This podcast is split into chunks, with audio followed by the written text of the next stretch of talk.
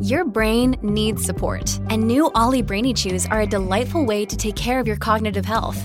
Made with scientifically backed ingredients like Thai ginger, L-theanine, and caffeine, Brainy Chews support healthy brain function and help you find your focus, stay chill, or get energized. Be kind to your mind and get these nootropic chews at ollie.com. That's O-L-L-Y.com. These statements have not been evaluated by the Food and Drug Administration. This product is not intended to diagnose, treat, cure, or prevent any disease. What does growing up with lions and zebras and leopards in your backyard teach us about protecting the planet? I'm Benji Jones, and I write for Vox about the environment, conservation, and biodiversity. And today, I'm your host for Vox Conversations.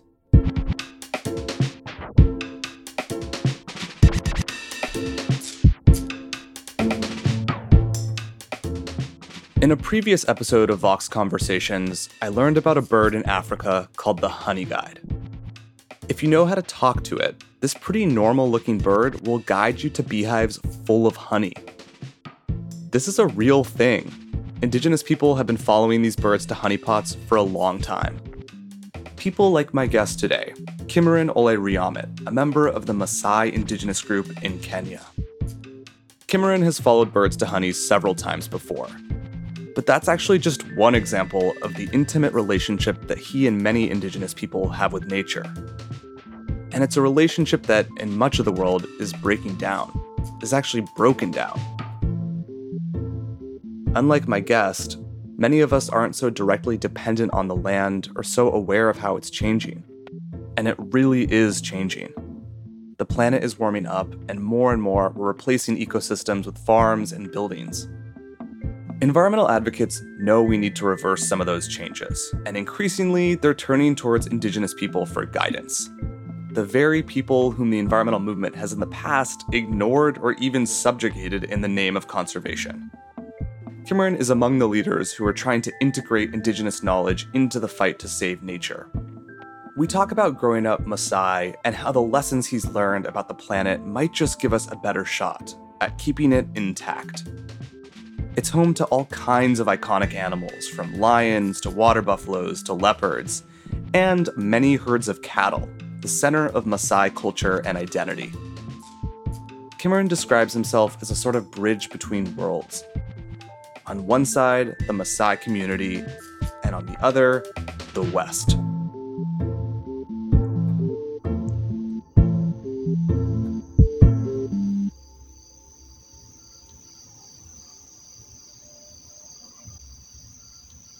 I grew up as a cattle boy. I grew up as a herds boy. I was one of the very few privileged to go to school outside of the community, and it was boarding school because school is 100 kilometers away from the village. And every time I am on school break from day two to the second last day of the break, I was herding cattle. and I grew up, you know, in the middle of cattle, learning the ways of herding, uh, learning what pasture is healthy, which one is poisonous, which one helps a cow produce more milk, which one is medicinal for what condition.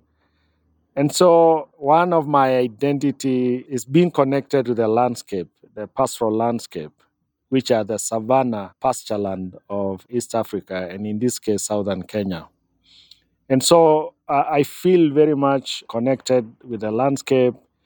I learn the different uh, trees and species, which roots are good for food, which fruit is healthy, what time they flower, what time they fruit. So basically, you were in school, and this was, you went to a boarding school from what age? I was about eight years when I went to class one. There was no kindergarten, you just went straight to class one. Okay. So you're saying that in your free time, you would come back home and have the responsibility of cattle herding with other members of your family?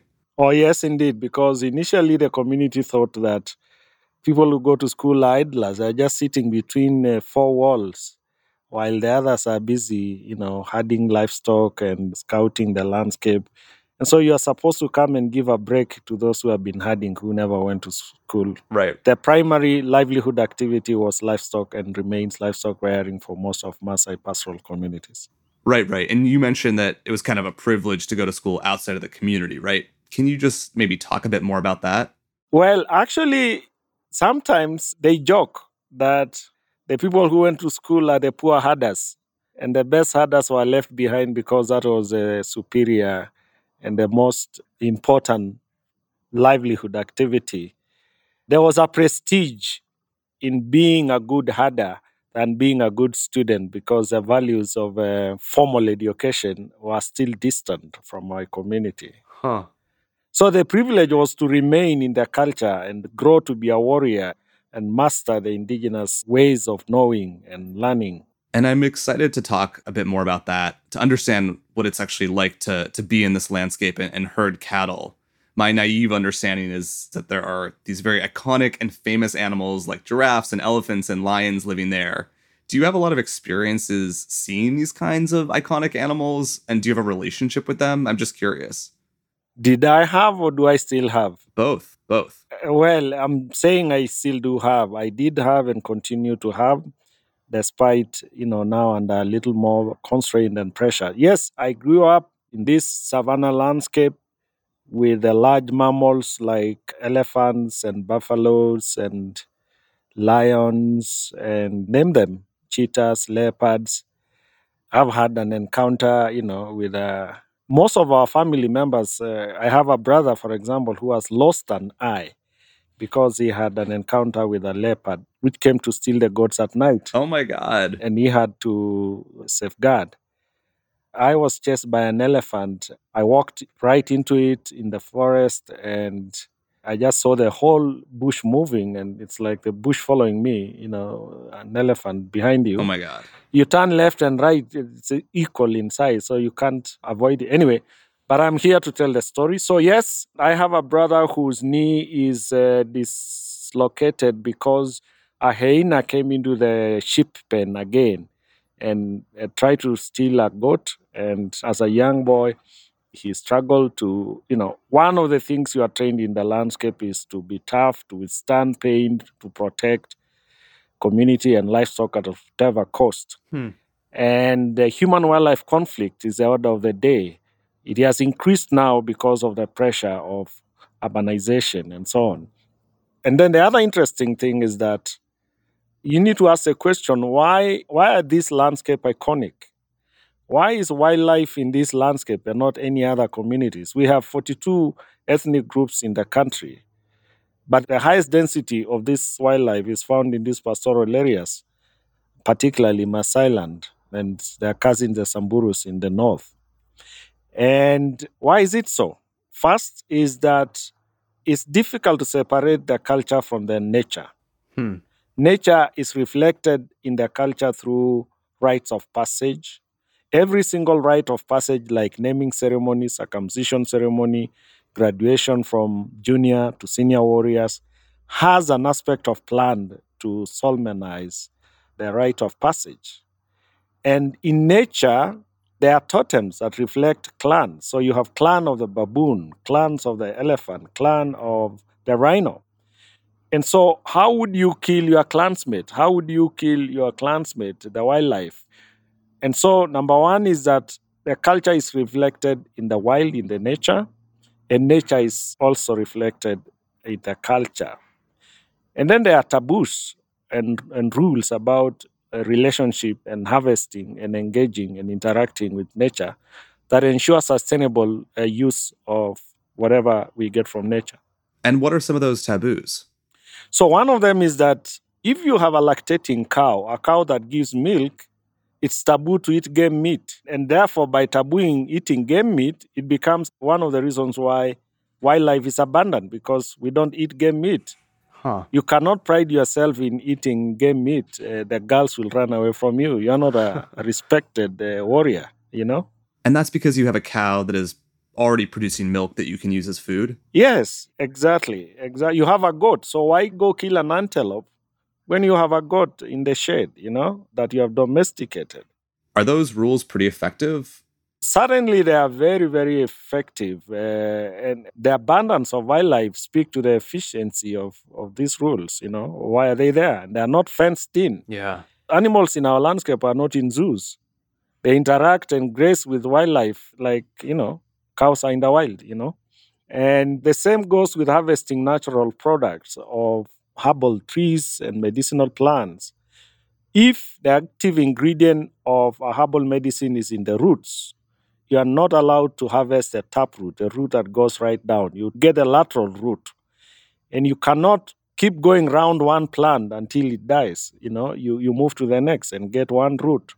Hmm. If the active ingredient is in the back of the tree, you don't create a ring on the back of the tree because you are suffocating the tree. You create a slit, a vertical slit, and you don't leave it naked, you cover it with soil. Anyway, so there are rules. And how do you learn these rules? Is that something that's passed down from one generation to the next or something? Yeah, certainly the landscape itself is a library of knowledge. As a young boy, as a young girl, helping the mother fetch water, walking around, taking care of the sick, you are told this plant is for this, this plant is poisonous, this is the name of this plant. Uh, when this plant flowers, the rains are around the corner. So the indigenous weather forecasting associated to the behavior of plants and animals is learned. You are in school every day, every moment. And then in every evening, the elderly ladies, the grandmothers, have bedtime stories with the young ones, you know, the below 14. They talk about society and lessons about the culture. Mm. In the evening, the elders speak with the older boys in the cow pen.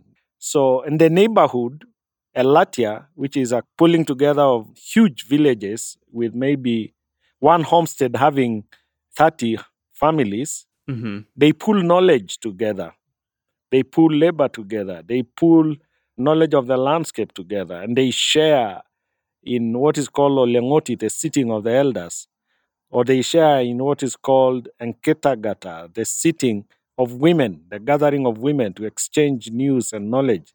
So, learning is an everyday affair. It is not systematized into terms like we know in the formal way, but right. we are conditioned and brought up to absorb every experience and inquire the meaning. There are so many things that I want to get into. One of the most striking things you said is that your community is a place where you have people sharing habitat with all these different animals. You have the occasional hunting, but despite that, wildlife is actually pretty healthy in these communities relative to other parts of Kenya. And so it's just a really great example of how you can actually have people living in nature when it's not necessarily a problem for wildlife. You can live in harmony with nature. Right. Relatively compared to other community groups or cultural groups, this indigenous community, um, at least my community, has ingrained value systems, cultural practices, customary laws and regulation that ensures uh, harmony with nature. Right. And in fact, they ascribe also life and almost spirit to nature. When a young man moves away from his father, having married and wants to start his home, they light a fire of a new home.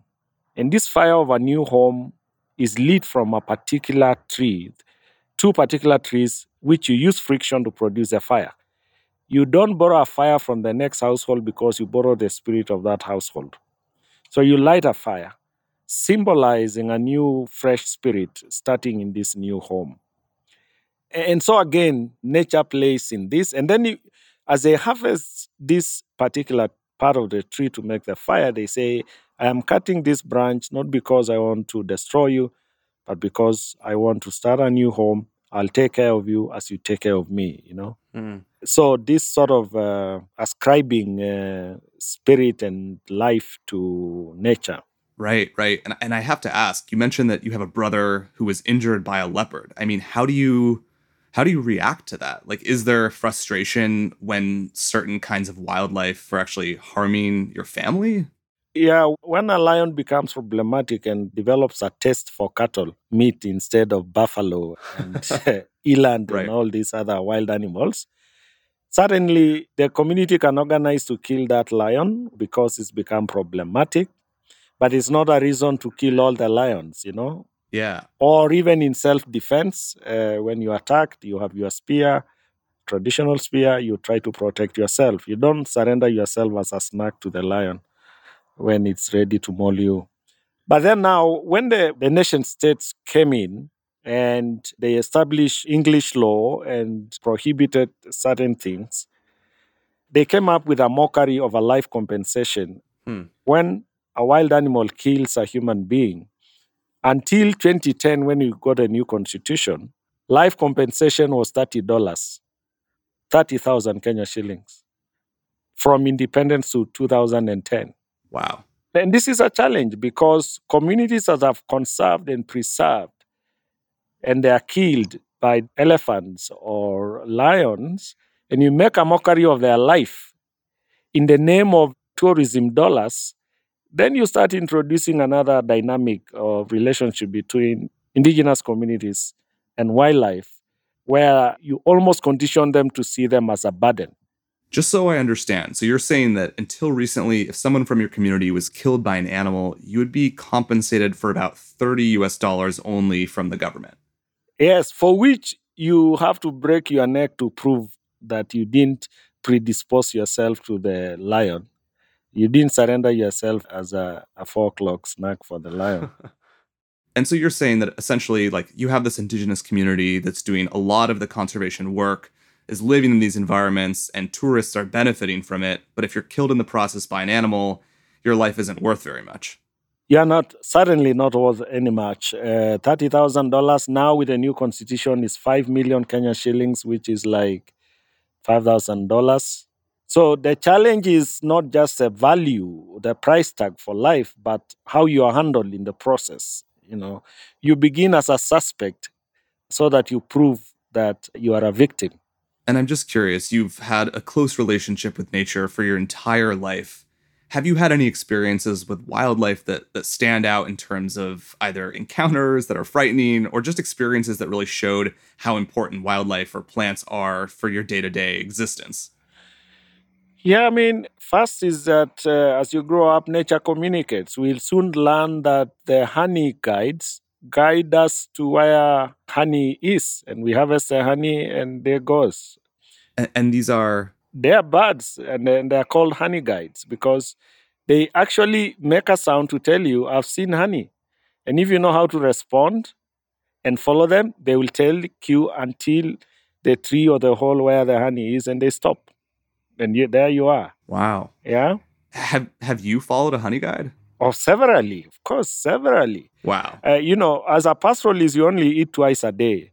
In the morning, when you have maybe your, at least traditionally now, the the plate is getting a little diversified. But uh, a few years back, you have your three mugs of milk in the morning, and then you go the whole day until evening. So, what is happening during the day is that you are enjoying the wild fruits, you are following the honey guides, you are discovering the root tubers wild that boost your energy, that give you a source of water or hydrate you. And some birds also tell you, like the oxpecker can tell you when the buffalo is around the corner.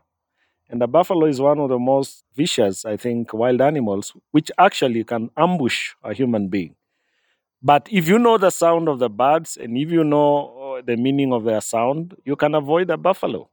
And, and, and so on and so forth. And yes, I've had an ugly encounter once. I was in the village in the herding pen alone one night. The leopard took a goat at night at dawn around 6 a.m. And being the man in the home, I had to follow it.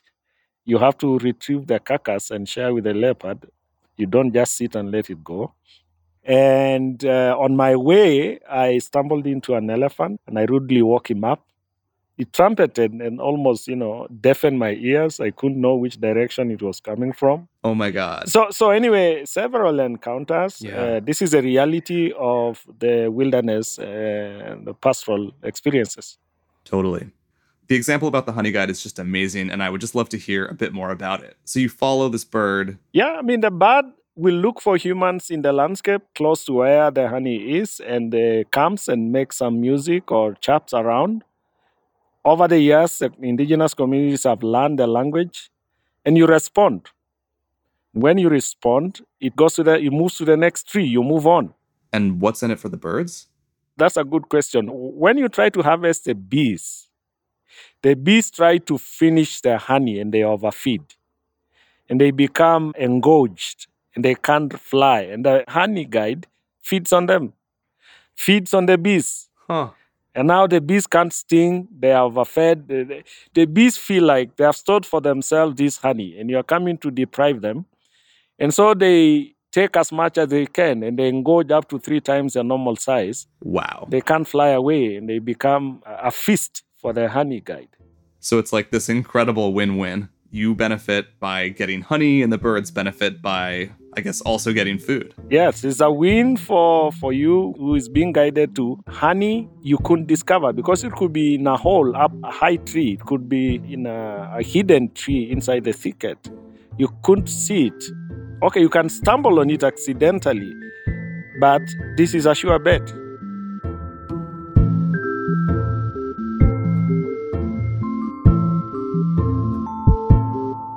We're going to take a quick break. But when we come back, I'll ask Kimaren about the lessons from his indigenous community that he's bringing to the global fight against extinction.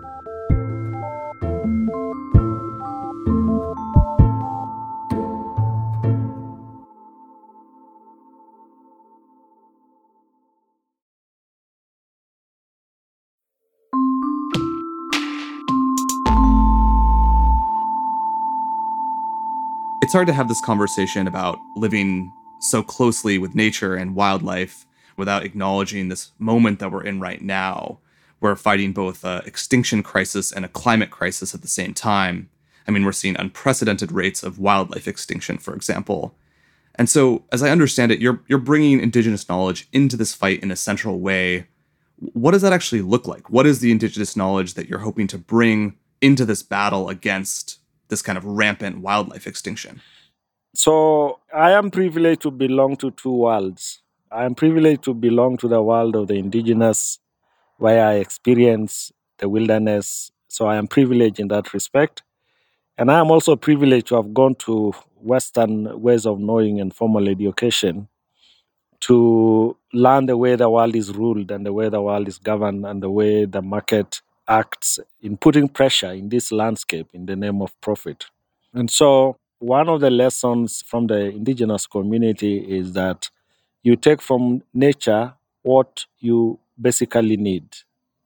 So, you don't overstock your fridge just to throw it to the dustbin because you are accumulating blindly. Yeah.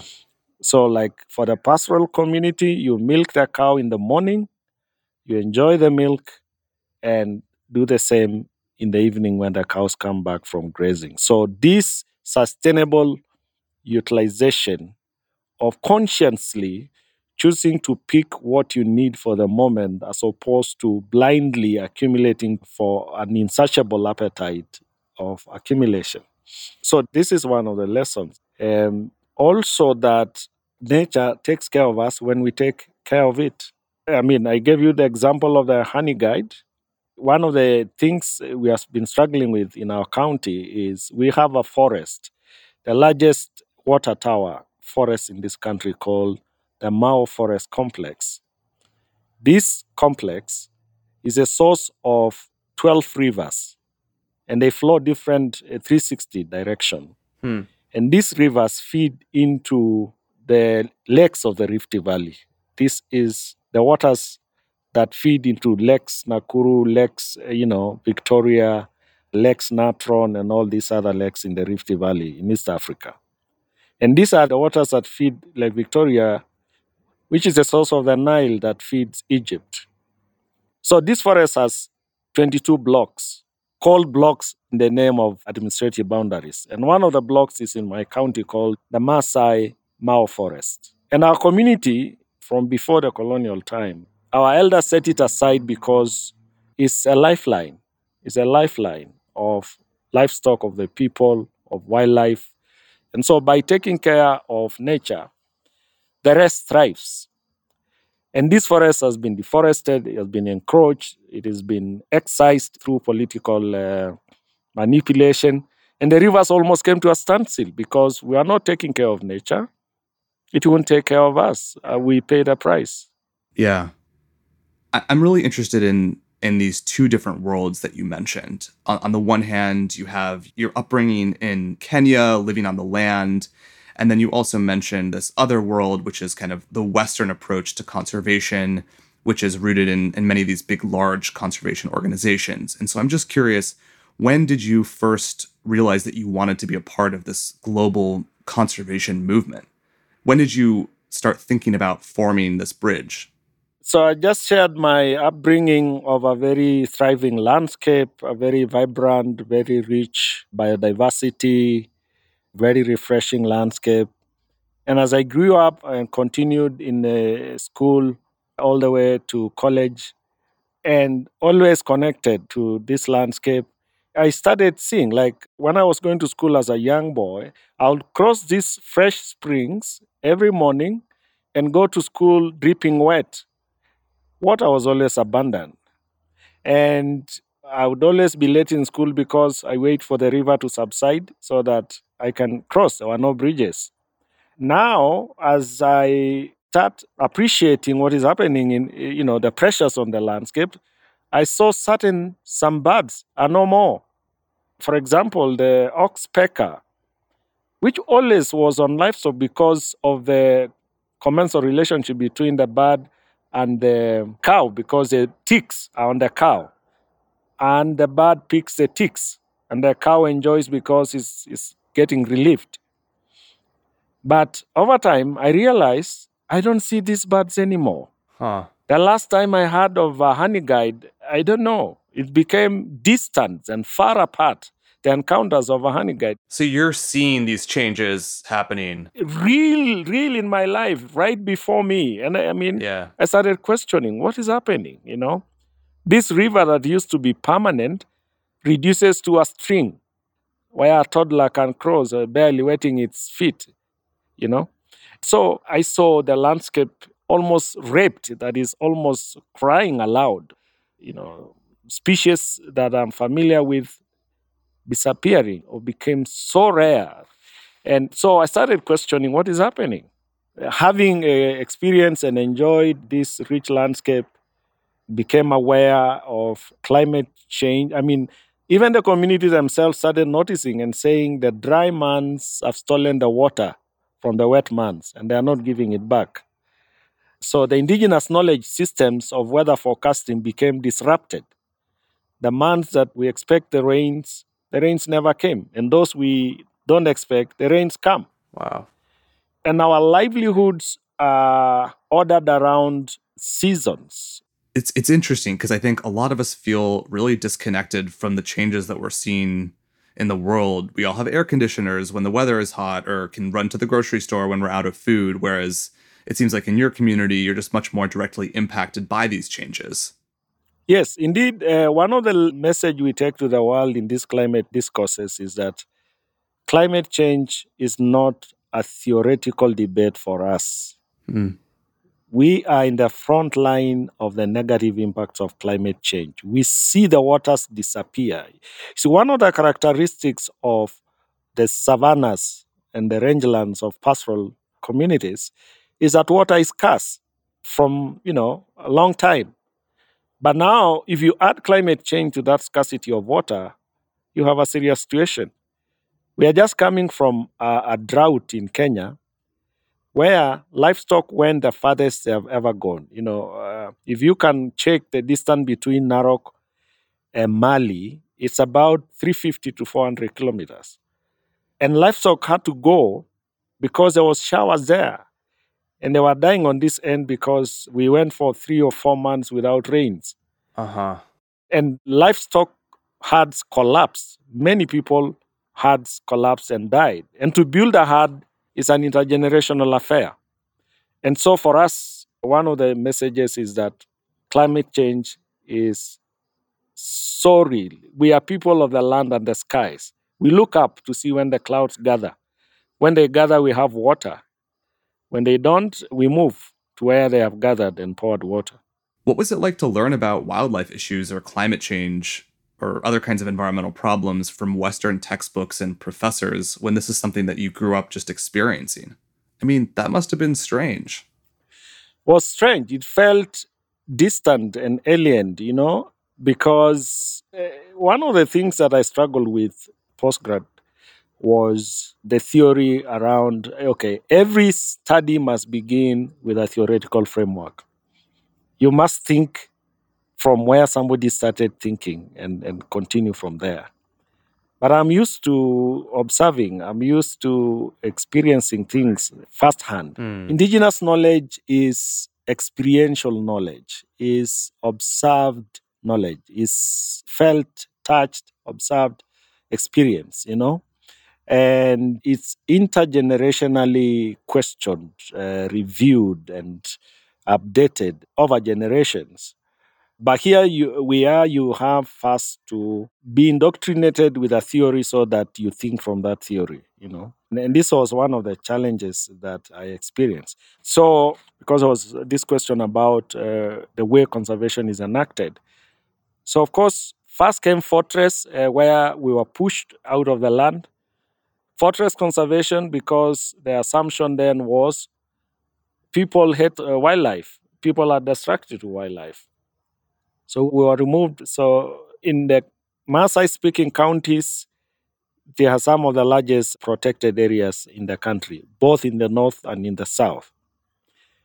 But then, of course, research has demonstrated that 60% of the time, 70% of this wildlife is in community areas Hmm. for a number of reasons, you know. So you're saying that when you were in grad school learning about all of these different conservation issues, one of the takeaways was that a lot of these studies approached everything from a kind of theoretical standpoint, whereas you approached it from observation. Exactly. And then you're also saying that when you were in school, the kind of primary conservation approach was to exclude people from the land. Is that is that right? Exactly. But as we struggled with the fortress conservation, a new model emerged that is coming in now called community based conservation. And they say community based conservation is a win win solution. But when you look at it, first, what is a product? What is being sold? And who has power to determine who gets what? So what is community-based conservation? So, this idea that we can co manage resources, we can co benefit, we can co on and we can even think about integrating indigenous knowledge. But when you look beneath the surface, first is what is being sold. What is being sold is what the indigenous communities have conserved for eons. It's a landscape it's it's a wildlife it's a culture which is has become the backdrop within which wildlife must be watched and experienced So basically, an alternative to this approach to conservation that excludes people is something called community based conservation, which actually involves people in the conservation itself. But you're saying that that's actually been happening for eons already by indigenous folks, and, and that's not new. yeah i mean i think earlier on what i've described was community conservation wildlife is there because community has conserved and they're living with it Right. but then now uh, when you introduce uh, the so-called investor who will build a lodge and has uh, instruments of power privileged knowledge of the market privileged connection to state organs uh, they end up being the conservator not the community. And, and so while community-based conservation is certainly a big movement i would say towards appreciating what communities have done and continue to do a lot still needs to be done to create uh, mutually respectful partnerships to create effective control on ownership of land by these indigenous communities so that community-based conservation is not an excuse to negotiate for more land into conservation with inoptimal benefits for communities. Because once you introduce community-based conservation in a landscape that has livestock, pastoralism becomes constrained and regulated. While before they lived together, pastoralism was not regulated. Now you regulate. You say you have core conservation area, no goes on for livestock. You have a core uh, are shared, and, and so on and so forth. So while it is one step towards appreciating the space and the price communities pay, it is certainly not yet optimal. I, I want to get into some of the challenges that conservation faces and, and some of these critiques, but just to zoom out again, when you were in grad school, was it pretty clear that Indigenous voices were not part of the conversations around protecting nature? Yes, indeed. Because one, Indigenous knowledge was perceived as inferior knowledge. Hmm. It was perceived as non rigorous knowledge because it's non scientific. Because it's not documented, you cannot rely on it. Never mind that the books are written by interviewing and researching on the field and getting knowledge from these communities and so on. And when these books are written, this knowledge is privatized as others' knowledge. And, so, one of the challenges is that indigenous knowledge has always been pushed to the periphery. It's archaic knowledge. And in fact, one interesting scenario that speaks to where they place indigenous knowledge is that the institution in charge of indigenous knowledge is the national museums. And sometimes I'm tempted to think it's because this is knowledge that should be preserved in the archives. It's not active knowledge. It's not questioned, uh, regenerated, reviewed, you know. And I mean, when it's in a museum, you think about it as something to be looked at, right? To be gazed at, to be frozen in time and space. Yeah, to be gazed at, exactly. And the second, I think, challenge was that in customary institutions of governance are also sidelined, which actually are the ones that regulated conservation. I just did describe the taboos around harvesting natural products in the Maasai context. When you light a fire to smoke the bees to harvest the honey, you must put off the fire so that you control the wildfires and so on. Right. When you need trees for fencing, you cut a branch, not the trunk. But the institutions of governance, the customary institutions that regulate and enforce these values and systems, are disregarded. The state bureaucracy is the legitimate institution to do conservation. And so while this is slowly, you know, changing, the narrative is changing, but effective voice and control is still with the state, the market actors.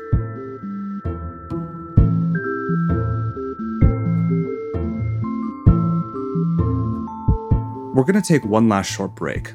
But when we're back, big, powerful nations are now discussing efforts to protect the planet. So, what role do hyperlocal indigenous communities play in these grand global plans?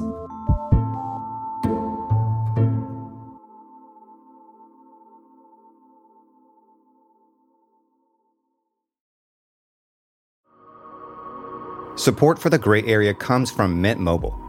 When you hear secret sauce, maybe you think of the mysterious ingredient in your favorite burger. Or perhaps it's your grandmother's terrifying meatloaf, which somehow seemed to secrete sauce. But from now on, when you hear secret sauce, I want you to think about Mint Mobile. Their secret is that they only sell wireless service online. That means they can cut the cost of retail stores and pass those savings directly to you. By switching to Mint Mobile, you can get 3 months of premium wireless service for 15 bucks a month. To get this new customer offer and your new 3-month unlimited wireless plan for just 15 bucks a month, you can go to mintmobile.com slash gray area. That's mintmobile.com slash gray area. You can cut your wireless bill to 15 bucks a month at mintmobile.com slash gray area. $45 upfront payment required, equivalent to $15 a month. New customers on first three-month plan only. Speed slower above 40 gigabytes on unlimited plan. Additional taxes, fees, and restrictions apply. See Mint Mobile for details.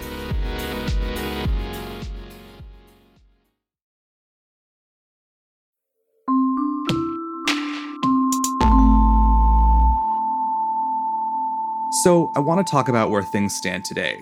When you look at some of these major efforts to conserve nature, and I'm thinking about the Paris Agreement or this new effort to protect at least 30% of all land and water by 2030, what role does Indigenous knowledge or Indigenous communities play in these kinds of grand plans?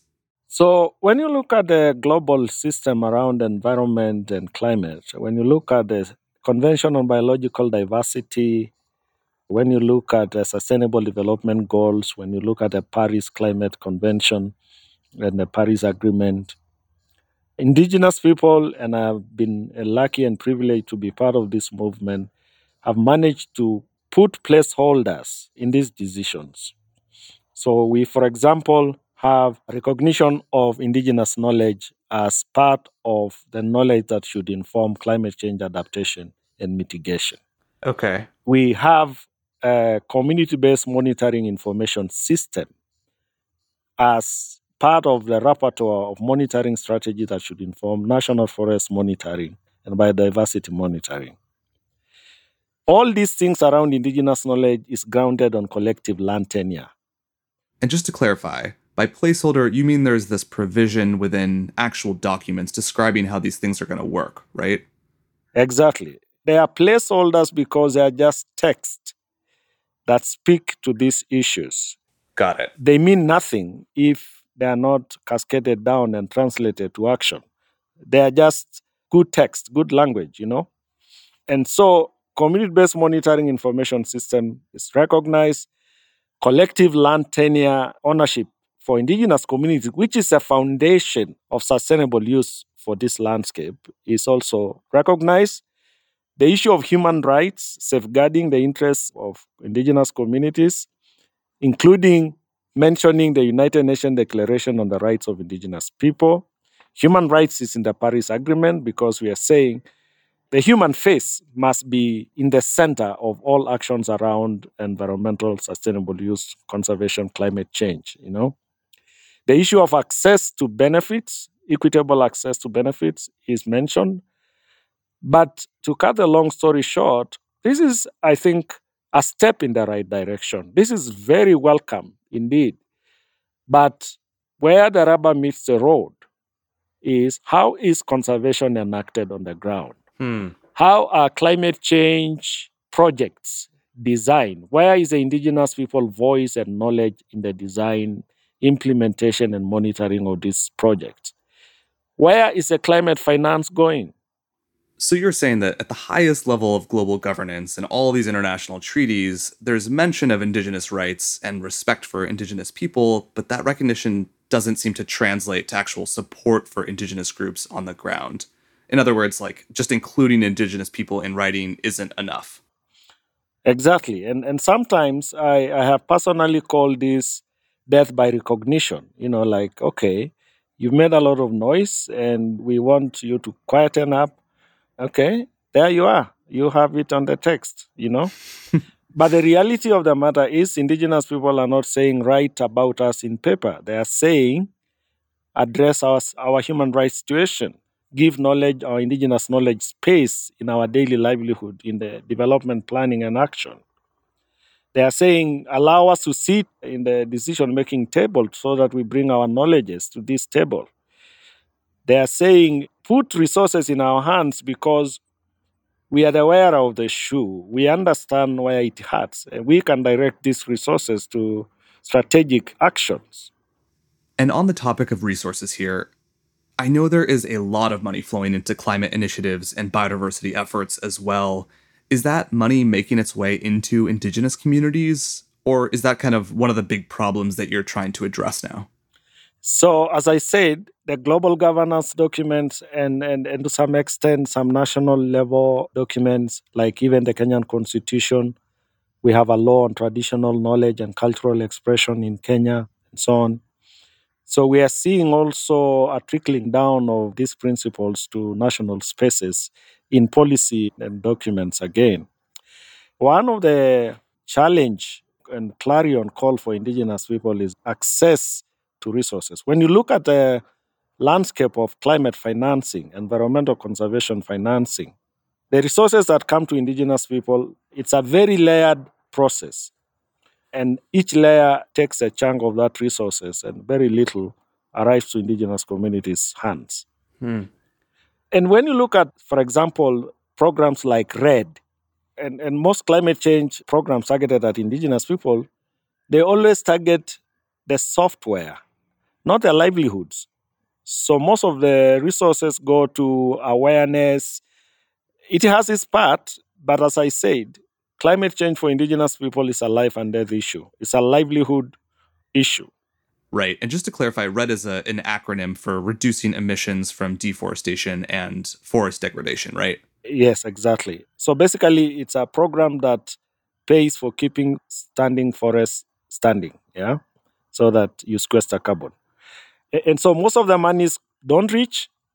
The little that reaches the community is mostly around awareness, uh, which goes to big hotels, and very little reaches indigenous communities.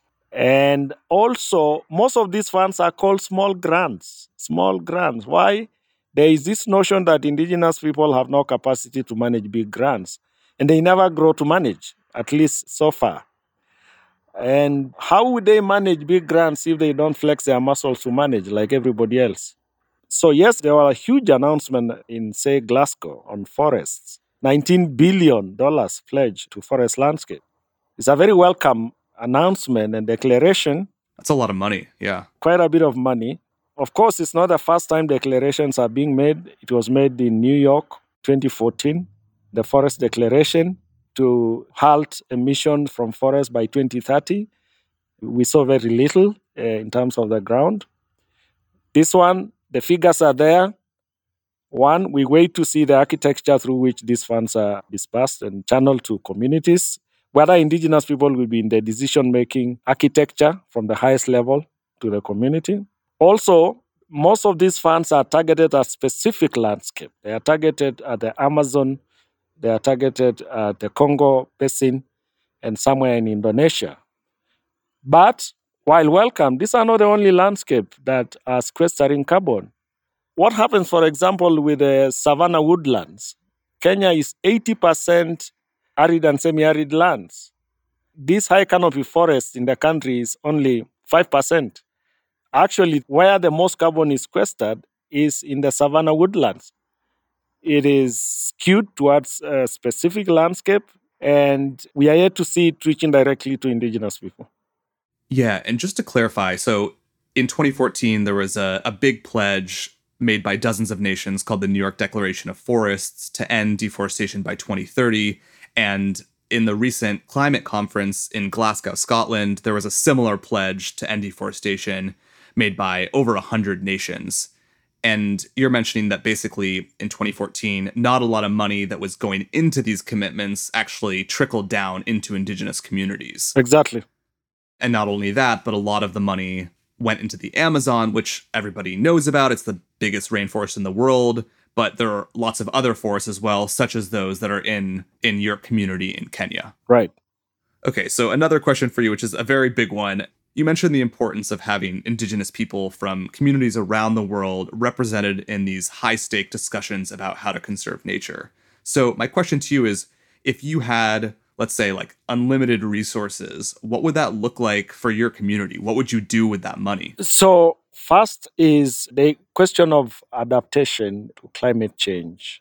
Access to water, for example, for pastoral community is a big issue because availability of water affects utilization of pasture. So even if pasture was available and water is not, then certainly this can't happen. I mean, you can't access a pasture. So I would strengthen the community aspects of access to water.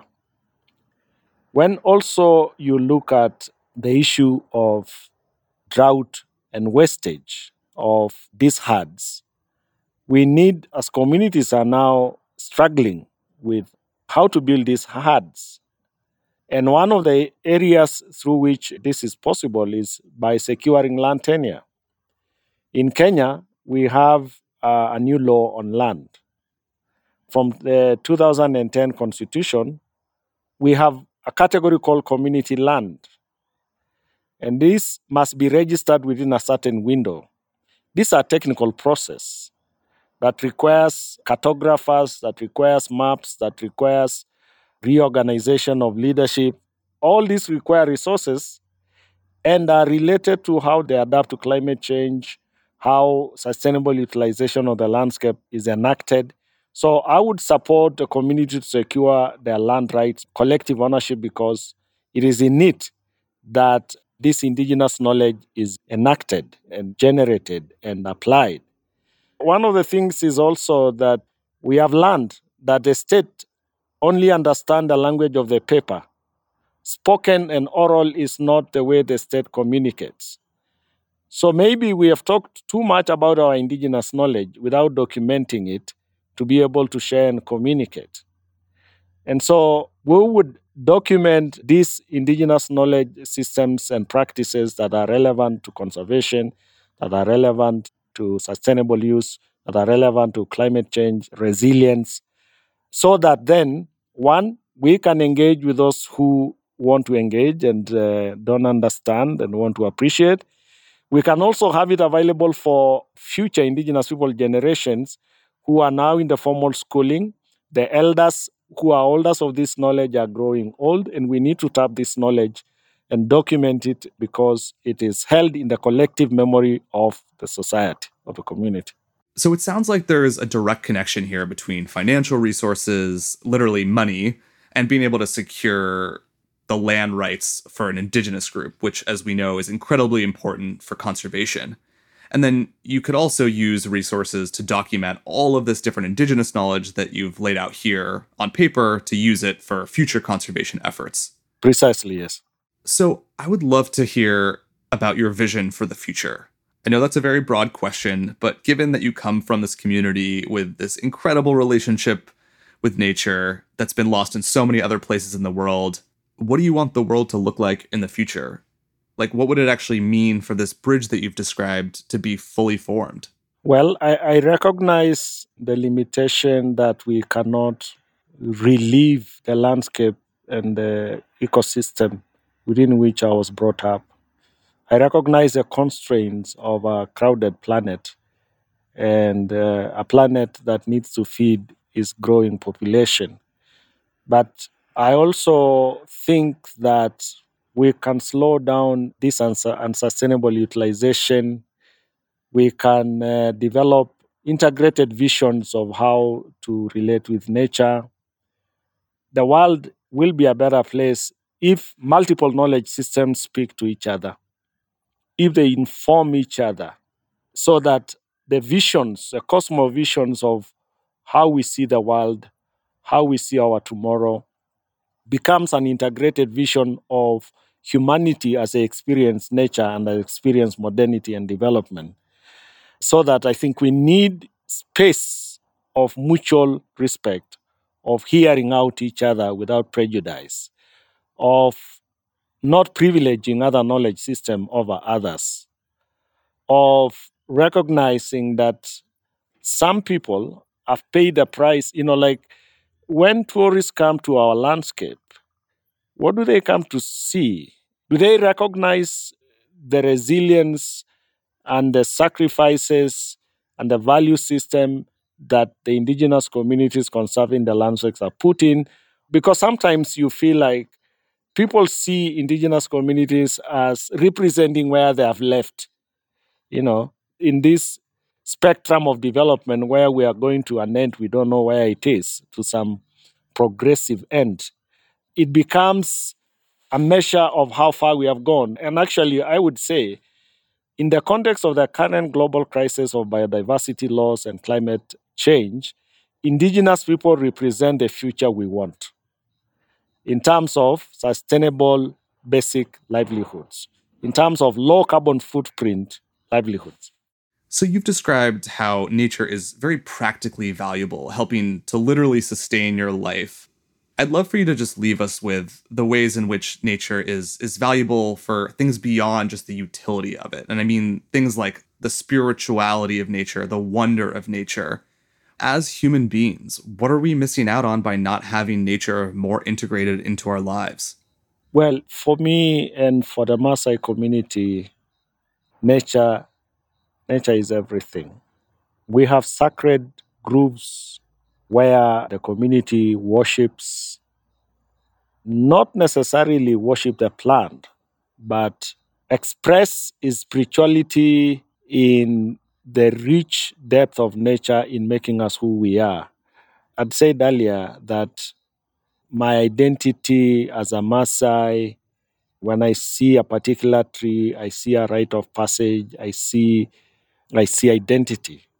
And in this landscape, one of the reasons why actually they are conserved is because of this spiritual value that forests are not just about carbon. They are not just about individual certificate properties to be traded in the market. Nature heals us, nature refreshes us, nature connects us back to ourselves. When we listen to the sounds of nature, like the crickets as I hear now, the birds chirping, and all these noises of nature, it transports me really, really deep and, and far away from these concrete blocks of television and noises. And they have their place. But I find myself there. I've got to say, I would really love to come visit you sometime and get to experience your community and the and the nature that you grew up with. It just sounds pretty incredible. Again, thank you so much for taking the time to chat with me. I really enjoyed the conversation. You're most welcome, and thank you for uh, listening to me and connecting me to your audience. Thank you, Benji, and all the best.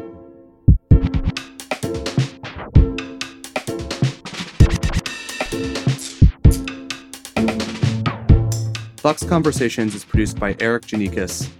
Our editor is Amy Drozdowska. Paul Robert Mounsey mixed and mastered this piece.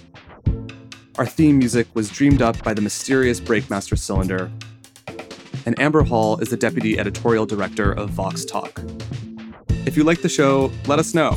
Room for improvement, we want to hear that too. We're curious to know what you think, what you want more of, and what we could improve. And if you've got ideas for future guests, guest hosts, or topics, send us your thoughts at voxconversations at vox.com. And hey, if you did like this episode, share it with your friends, rate and review, and come back next week for a brand new episode.